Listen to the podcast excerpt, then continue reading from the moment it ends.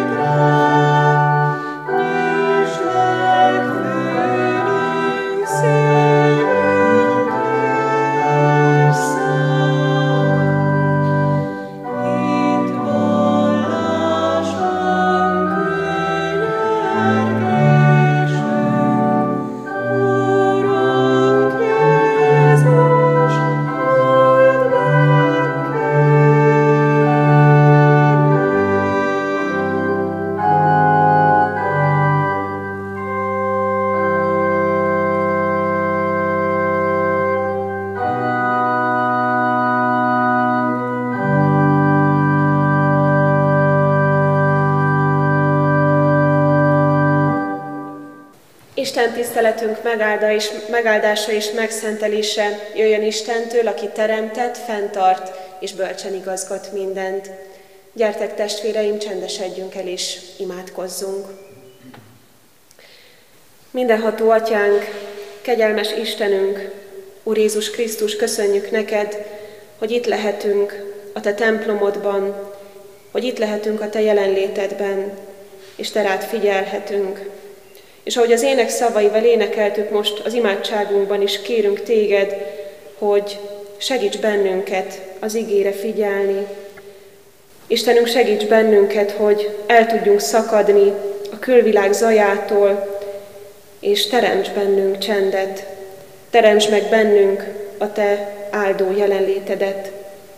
Istenünk, hozzád ragaszkodunk, te rád vágyunk, ezért vagyunk most itt. Kérünk, Urunk, újítsd meg elménket, értelmünket, vedd el tőlünk a sötétséget, gyújts világosságot szívünkben a Te üzeneted által. Ámen. Foglaljunk helyet, testvéreim, és hallgassuk meg ezen az Isten tiszteleten Isten írott igéjét, amint szólni kíván hozzánk Máté evangéliumából, Máté evangéliumának 14. fejezetéből, a 22-től a 33. versig terjedő szakaszból. Így szól hozzánk Isten ígéje. Ezután nyomban sürgetni kezdte tanítványait, hogy szálljanak hajóba, és menjenek át előtte a túlsó partra, amíg ő elbocsátja a sokaságot. Miután elbocsátotta a sokaságot, egyedül felment a hegyre imádkozni. Amikor beesteledett, egyedül volt. A hajó pedig már messze eltávolodott a parttól, és a hullámok között hányódott, mert ellenszél volt. Már hajnalodott, amikor Jézus odament hozzájuk a tengeren járva. Mikor pedig a tanítványok meglátták, hogy a tengeren jár, megrémültek és ezt mondták, kísértet ez, és ilyettükben felkiáltottak. Jézus azonnal megszólította őket, és ezt mondta, bízzatok, én vagyok, ne féljetek. Péter ekkor így, válasz, így válaszolt neki, Uram, ha te vagy az, parancsold meg, hogy oda menjek hozzád a vizen. Ő pedig így szólt, jöjj. És Péter kiszállva a hajóból járni kezdett a vizen, és elindult Jézus felé. Amikor azonban az erős szélre figyelt, megijedt, és amint süllyedni kezdett, felkiáltott, Uram, ments meg! Jézus pedig azonnal kinyújtotta a kezét, megragadta őt, és ezt mondta neki, kicsiny hitű, miért kételkedtél? És amint beszálltak a hajóba, elült a szél. A hajóban lévők pedig leborultak előtte, és ezt mondták, valóban Isten fia vagy. Kedves testvéreim, ebben a szakaszban azt látjuk, hogy az Úr tanítványai heves vihar csapdájába estek.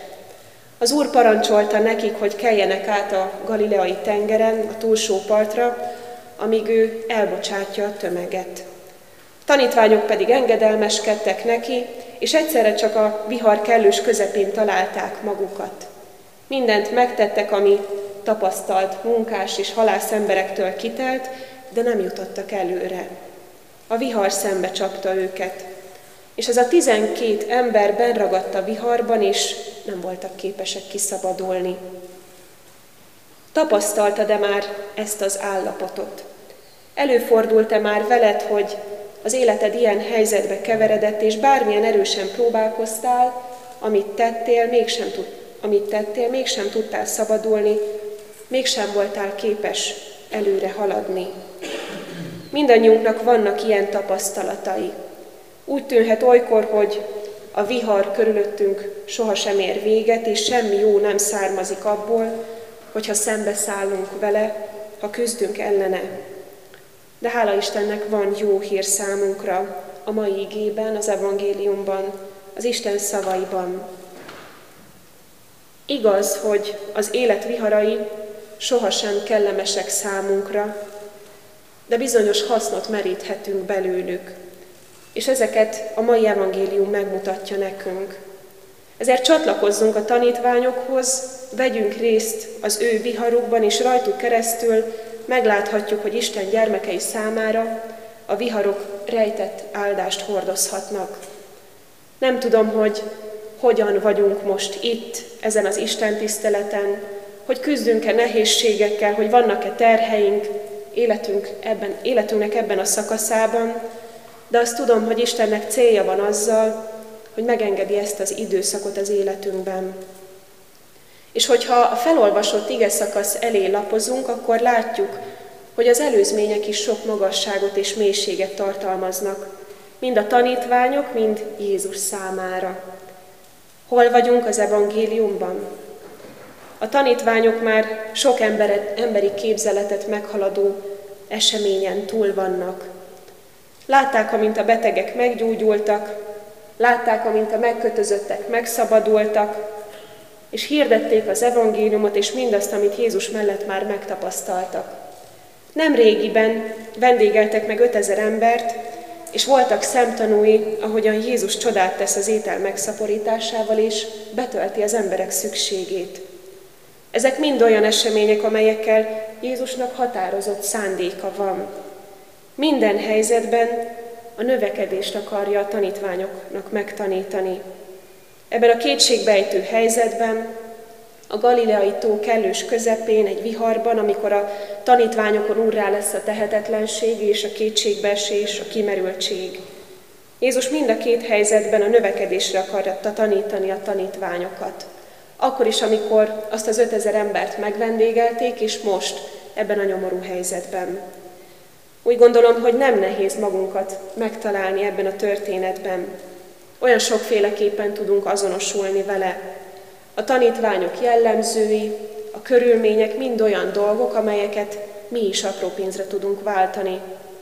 Hiszen sokszor tapasztaljuk a küzdelmeket, a kilátástalanságot, és az is sokszor előfordul, hogy legjobb szándékunk szerint mi akarjuk Istennek megmutatni a magunkhoz vezető utat, a megoldást.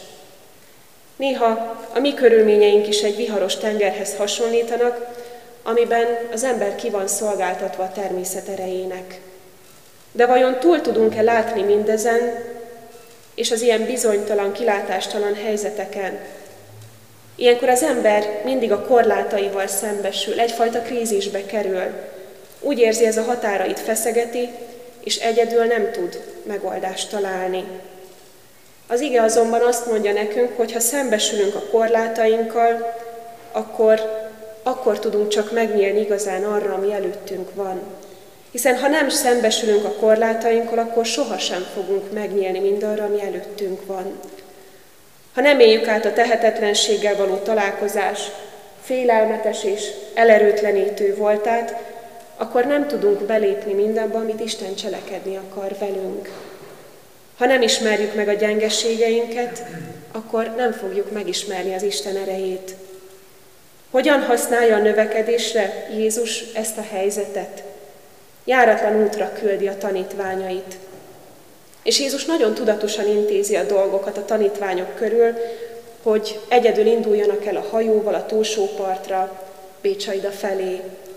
Küzdelmes helyzetbe állítja őket, hiszen miután jól lakadták a tömeget, ő sürgetni kezdte a tanítványait, akik el is indultak és kieveztek a vízre. A természet erejétől, a szembeszéltől, a vihartól kimerültek. És csupa bizonytalanság vette őket körbe. Jézus nem volt velük, talán azt sem tudták, hogy miért kell Bécsaidába menniük, az pedig bizonyosan nem, hogy mi vár majd rájuk a jövőben. Az élet hiába valósága, küzdelmes és kemény volt a benne van abban, ahogyan ezen az éjszakán küzdködtek az elemekkel a tanítványok. Újra és újra átélik, ami minden tanítvány tapasztalata, időről időre, és így a miénk is. Hogy egyszer lelkesen, erősen tombolunk Krisztus iránt, közel érezzük magunkat hozzá, majd váratlanul, hirtelen Jézustól távol, a sötétségben és a hiába valóságban találjuk magunkat. Hogyan használja Jézus a növekedésre ezt a helyzetet? Mi már látjuk, amit akkor a tanítványok nem, hogy ez a helyzet is a felkészítés helyzete, és ebben is meg lehet találni a növekedés lehetőségét. Hogyan és mire tanítja Jézus a tanítványokat ebben az állapotban? Jézusnak a korabeli körülmények között lehetetlen volt egyszer csak megjelenni a vizen a tanítványok mellett. Nem csoda tehát, hogy amikor meglátják, akkor azt hiszik, hogy kísértet, és rettegésükben fel is kiáltanak.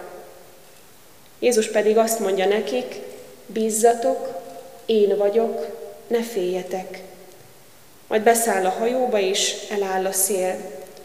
Ez a helyzet megtanít arra, hogy nincs olyan helyzet, ahol Isten ne lenne jelen.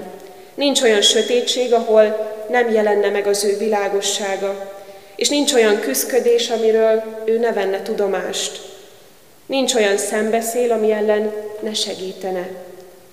Nagy lecke amit Jézustól tanulhatunk, hogy a felkészülés, a formálódás, a feltöltődés nem kizárólag az idilli, az idillikus pillanatokban vagy a csendben történik meg. Nem csak akkor, amikor hitünkben erősek vagyunk, amikor közel érezzük magunkat Istenhez. A tanítványoknak rá kellett döbbenniük még egy fontos dologra, arra, hogy nem látják Jézust. Az életükben megtapasztalt számtalan csoda, gyógyítás, tanítás nem bizonyult elégnek ahhoz, hogy felismerjék Jézusban, hogy ki is ő valójában. Olyan, mintha néznének, de nem látnának. Mintha hallanának, de mégsem hallanák meg. Részesei a csodának, és mégis értetlen marad a szívük. Nem látják, kivette a kezébe az életüket. Nem nyílik meg lelki szemük arra, hogy a, aki a hegyről érkezik, aki áthatol a káosz vizein, a viharos tengeren, majd így szól, én vagyok. És nem más, mint a mindenható Úr, az, aki meglátogatta őket. És itt van a történetben Péter, aki kiáll a tanítványi körből, és bizonyítást kér Jézustól. Érdekes, máshol is megtalálható az evangéliumokban ez a történet, de csak itt jelenik meg Péter személye. És van valami megnyerő ebben a Péterben. Ő a vakmerő, szenvedélyes tanítvány, aki meggondolatlanul ugrik bele a dolgokba, kimondja azt, amit a többiek csak gondolnak, és teszi azt, amiről a többiek csak álmodni mernek.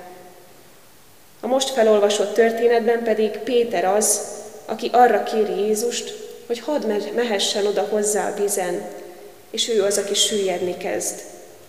Újból és újból ő az a tanítvány, aki kockáztat, aki mer nagyot lépni hitből, ugyanakkor ő az a tanítvány, aki gyakran elbotlik, de képes újra felállni és újra próbálkozni. Nehéz nem szeretni ezt a tanítványt, hiszen van benne valami egészen őszinte, és van benne valami nagyon ismerős, gyakran magunkra ismerhetünk benne. Egyik pillanatban tele van hittel, a következőkben pedig tele van kétségekkel. Olyan valóságos az ő alakja. Ha nem is próbáltunk vizen járni, mégis bizonyára ismerős ez az érzés. Valami nagyon jól indult az életünkben, aztán történt valami, ami mindent felborított, kicsúszott a talaj a lábunk alól, összecsaptak a hullámok a fejünk fölött, szoktuk mondani. Uram, ments meg! Péter felkiált. Jézus már nyújtja is a kezét, elkapja és kihúzza a vízből. Együtt szállnak be a hajóba. És amikor elhangzanak a rettenetes szavak, hogy kicsinyhitű, miért kételkedtél, ezek azok a szavak, amelyeket egyikünk sem szeretne úgy hallani, hogy azt nekünk mondják. Ugyanakkor ez az a kérdés, amit mi magunknak olyan sokszor felteszünk hívő életünk során. Miért nincs több hitem? Miért nem bízom Istenben? Miért nem tudok Istenre hagyatkozni? Miért kételkedem? Hiszem, hogy Isten kezében van az életem, de mégis vannak olyan helyzetek, amikor megrendül a hitem, amikor süllyedni kezdek. Isten jelen van ebben a világban, de ez nem jelenti azt, hogy, nem, hogy mentesülünk a viharoktól, a nehézségektől. Ez nem jelenti azt, hogy nem történnek rossz, vagy akár borzalmas dolgok az életünkben. Péterhez hasonlóan mi is hiszünk és kételkedünk. Kedves testvérek, ugyanaz a Jézus, aki azon az éjszakán a hegyen imádkozott, amíg a tanítványai vesződtek a hullámok között, most, ebben a pillanatban ott van fönt az Atya jobbján, a lehető legjobb helyen, és egy olyan szolgálatot tölt be, amiért mi igazán hálásak lehetünk. Ő közben jár értünk. Jézus maga imádkozik értünk a mennyben. A hívő ember tudja, hogy mit jelent ez, amikor imádkoznak érte, talán már sokan tapasztaltuk az imádság erejét. Isten nem tétlenül nézi a magasból a mi kínlódásainkat itt a földi életben, hanem a láthatatlan világ erőit irányítja fölöttünk. Amikor az én hitem karja nem bír már tovább kapaszkodni, ő nyújtja ki a kezét, és ő az, aki megragad engem. Milyen csodálatos! Péter akkor volt a legközelebb Jézushoz, amikor merülni kezdett és kiáltott. És így van a Bibliában mindenütt. Hogy ahol a legnagyobb a szükség, ott van a legközelebb az Úr az ő segítségével. Tudjuk nagyon jól az ige versekből, ahol a bűn megnövekedik, ott a kegyelem sokkal inkább bővölködik. Életünk mélypontjain tehát akarjuk megtapasztalni a legreálisabb valóságban az Isten megtartó kegyelmét és szeretetét. Így vezessen bennünket a napjainkban, a heteinkben, a következő időszakban az evangéliumnak ez a története. Ámen. Gyertek, álljunk fel, emeljük fel a szívünket és imádkozzunk. Istenünk gyakran olyan hihetetlen szembesülni azzal, hogy a mélységeinkben, a kételjeinkben, de nem hagysz bennünket magunkra. Mert sokszor azt tapasztaljuk, hogy eluralkodik bennünk az egyedüllét, a magány, bezárkózunk, és nem merünk hinni benned. Olyan jó mégis megtapasztalni azt, Urunk, hogy Te közel jössz hozzánk, egészen közel. Olyan jó tudni azt, hogy ismersz bennünket. Ahogy ismerted a tanítványok lelkét, ismerted az ő hitüket, úgy bennünket is, a mi szívünket is ismered. Arra kérünk, Urunk, üzeneted által és jelenléted által bátoríts, motiválj, erősíts bennünket az életben, hogy a kételjeinkben, a mélységeinkben, amikor összecsapnak a hullámok a fejünk fölött, akkor merjük rád bízni az életünket. Akarjunk utánat kapaszkodni, akarjuk nehézségeinket veled megosztani. Így bocsáss meg nekünk, Urunk, amikor hátat fordítunk neked, amikor a hálánkkal, amikor a kéréseinkkel nem hozzád fordulunk. Kérünk Istenünk, bocsáss meg emberségünknek ezt a részét, amely hajlandó, hajlamos elfordulni tőled. És kérünk erősíts bennünket a hitben, hozza mi életünkben is növekedést, fejlődést, hogy minél közelebb legyünk Te hozzád, és minél közelebb legyünk egymáshoz itt a világban. Az Úr Jézus nevében kérünk, aki így tanított imádkozni. Mi atyánk, aki a mennyekben vagy, szenteltessék meg a te neved, jöjjön el a te országod, legyen meg a te akaratod, amint a mennyben, úgy a földön is. Minden napi kenyerünket add meg nékünk ma, és bocsáss meg védkeinket, miképpen mi is megbocsátunk az ellenünk védkezünknek. És ne vigy minket kísértésbe, de szabadíts meg a gonosztól, mert Téd az ország, a hatalom és a dicsőség mindörökké. Ámen. Fogadjátok Isten áldását. Az Isten békessége, mely minden értelmet felülhalad, őrizze meg szíveteket és gondolataitokat a Krisztus Jézusban. Ámen. Foglaljunk helyet és hallgassuk meg gyülekezetünk híreit.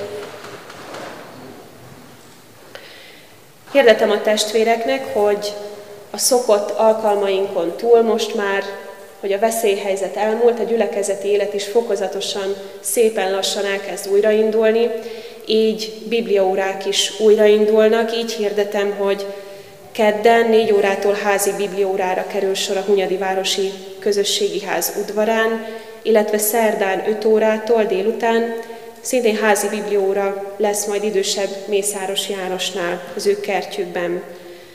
Hirdetem azt, hogy csütörtöktől szombatig bűnbánati sorozatra készülünk gyülekezetünkben. Csütörtöktől szombatig minden este 6 órától ige hirdetések lesznek, amelyek készíthetnek, bátoríthatnak bennünket vasárnapi úrvacsorára. Vasárnapi Isten tiszteleteket már itt tarthatjuk, ahogyan ma is a felújított templomban, 9-kor, 11-kor és délután 6 órakor. A 9 órakor kezdődő Isten tiszteletre a 65 év feletti testvéreket várjuk, a 11-es Isten tiszteletre pedig a 65 év alattiakat, és erre a délutáni esti Isten tiszteletre szintén a 65 év alattiakat és az ifjúságot várjuk. Hordozzuk imádságban elhunyt testvéreink családtagjait, Sájnár Ferencné Elle Margit, Káldi József és Varró Ida elhunyt testvéreink gyászoló családtagjait. Hirdetem a kedves testvéreknek, hogy a templom felújítására 2019-től 23 millió 350 789 forint adomány érkezett, a Széchenyi Városi templomra 2016-tól érkezett adományok összege pedig 6 millió 265 163 forint. A továbbiakban is szeretettel várjuk a két kiemelt közadakozásra további adományokat és azt hirdetném még, hogy alternatív alkalmaink is vannak a továbbiakban, úgy, ahogy azt már az előző hónapokban megszokhattuk. Az internet felületein nagyon sok ige hirdetés elérhető, úgy a gyülekezetünk honlapján, Facebook oldalán és a YouTube csatornáján is. A következő néhány hétben még online módon is közvetített, közvetített istentisztelet is lesz a Széchenyi városból, tehát minden vasárnap 9 óra 30 perctől kezdődve, és ezt a, a gyülekezet Facebook oldalán, illetve a YouTube csatornáján lehet megtekinteni.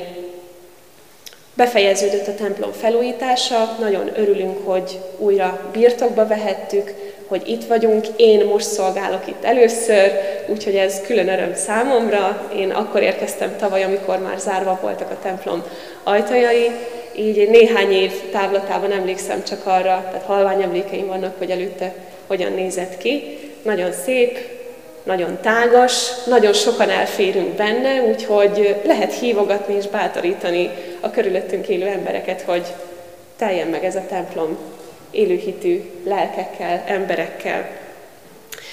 A nyári szünetben péntekenként lesznek majd ifék délután 5 órakor az ifjúsági galérián, és nyári ifitábor is lesz, majd július 6-a és 10-e között Pilismaróton.